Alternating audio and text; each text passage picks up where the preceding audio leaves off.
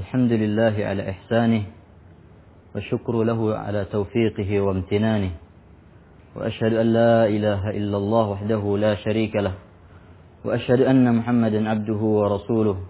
أما بعد صدرت دراك ويندم على الله di antara doa yang على رسول الله صلى الله عليه وسلم adalah doa yang diriwayatkan oleh sahabat yang mulia Ammar bin Yasir radhiyallahu anhu. Di awal doa ini Rasulullah sallallahu alaihi wasallam mengatakan Allahumma bi'ilmika al-ghaib wa qudratika 'ala al-khalq ahyini ma 'alimta al-hayata khayran li wa tawaffani idza kanat al-wafata khayran li Berkata Al-Hafidh Ibn Rajab rahimahullahu taala bahwasanya di dalam doa ini Rasulullah sallallahu alaihi wasallam memohon kepada Allah Subhanahu wa taala untuk dihidupkan apabila kehidupan itu lebih baik. Dan beliau mohon kepada Allah Subhanahu wa taala untuk diwafatkan apabila kematian itu lebih baik baginya. Satu faidah yang disebutkan oleh Al-Hafidh Ibn Rajab rahimahullahu taala beliau mengatakan bahwasanya kebutuhan manusia ada dua bentuknya. Yang pertama, kebutuhan yang murni mengandung kebaikan.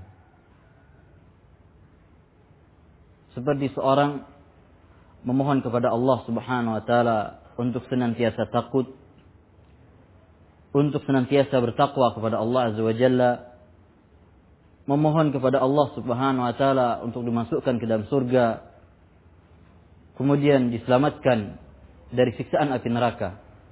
Maka ini adalah satu bentuk kebutuhan manusia yang murni mengandung kebaikan. Maka di sini seorang harus memohon kepada Allah Subhanahu wa taala dengan sungguh-sungguh. Dan kebutuhan yang kedua adalah kebutuhan seseorang yang mana kita tidak mengetahui atau seorang tidak mengetahui apakah kebutuhan itu baik baginya atau tidak. Dan itulah yang disebutkan oleh Rasulullah sallallahu alaihi wasallam dalam hadis tadi. Bahwasanya Rasulullah sallallahu alaihi wasallam mohon taufik kepada Allah. Memohon kepada Allah jika kehidupan itu lebih baik maka beliau mohon kepada Allah Subhanahu wa taala untuk diberikan kehidupan lebih panjang. Dan jika kematian lebih baik, maka beliau mohon kepada Allah Subhanahu wa taala diwafatkan. Dan begitu seterusnya di dalam urusan-urusan kita setiap hari. Di dalam kebutuhan-kebutuhan kita. Apabila kebutuhan kita itu berkaitan dengan kebutuhan duniawi ya, yang kita tidak mengetahui apakah itu baik bagi kita atau tidak, maka hendaknya kita memohon yang terbaik kepada Allah Subhanahu wa taala. Dan ini pun merupakan tuntunan Rasulullah sallallahu alaihi wasallam dan itu salah satu tujuan dan maksud Rasulullah sallallahu alaihi wasallam mengajarkan kepada kita salat istikharah. Yang mana apabila kita lihat kandungan dan isi dari doa istikharah, kita memohon kepada Allah Subhanahu wa taala untuk diberikan yang terbaik. Untuk dimudahkan yang terbaik. Dan sini seorang harus sadar bahwasanya apa yang menjadi kebutuhan apa yang menjadi kebutuhannya dan dia pohon kepada Allah Subhanahu wa taala belum tentu menjadi baik untuk dirinya apabila itu berkaitan dengan perkara-perkara dunia. Makanya Rasulullah SAW dalam doa istikharah mengajarkan kepada kita untuk mengatakan Allahumma in kunta ta'lam anna hadzal amra khairan li fi dini wa dunya.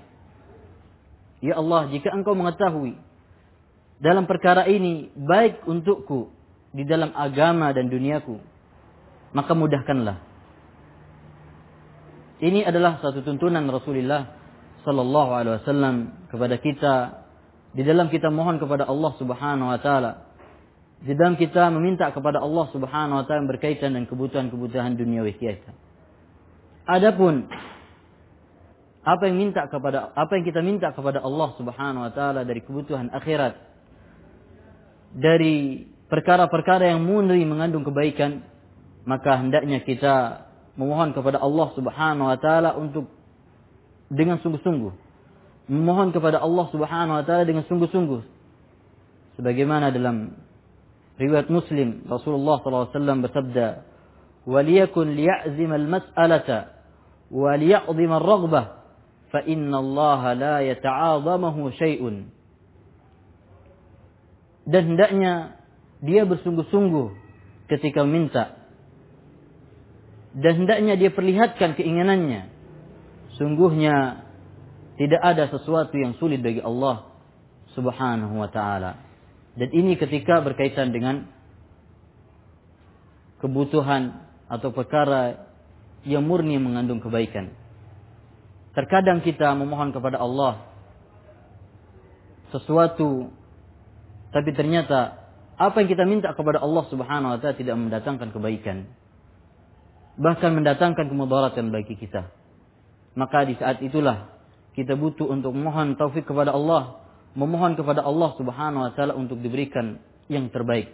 Dan apa yang diberikan oleh Allah Subhanahu wa taala itulah yang terbaik bagi kita. Semoga Allah Subhanahu wa taala memberikan kita taufik untuk senantiasa berdoa kepadanya dan Allah Subhanahu wa taala senantiasa memberikan kepada kita yang terbaik. Wallahu taala alam wa sallallahu ala nabiyyina Muhammad wa akhiru da'wana alhamdulillahi rabbil alamin.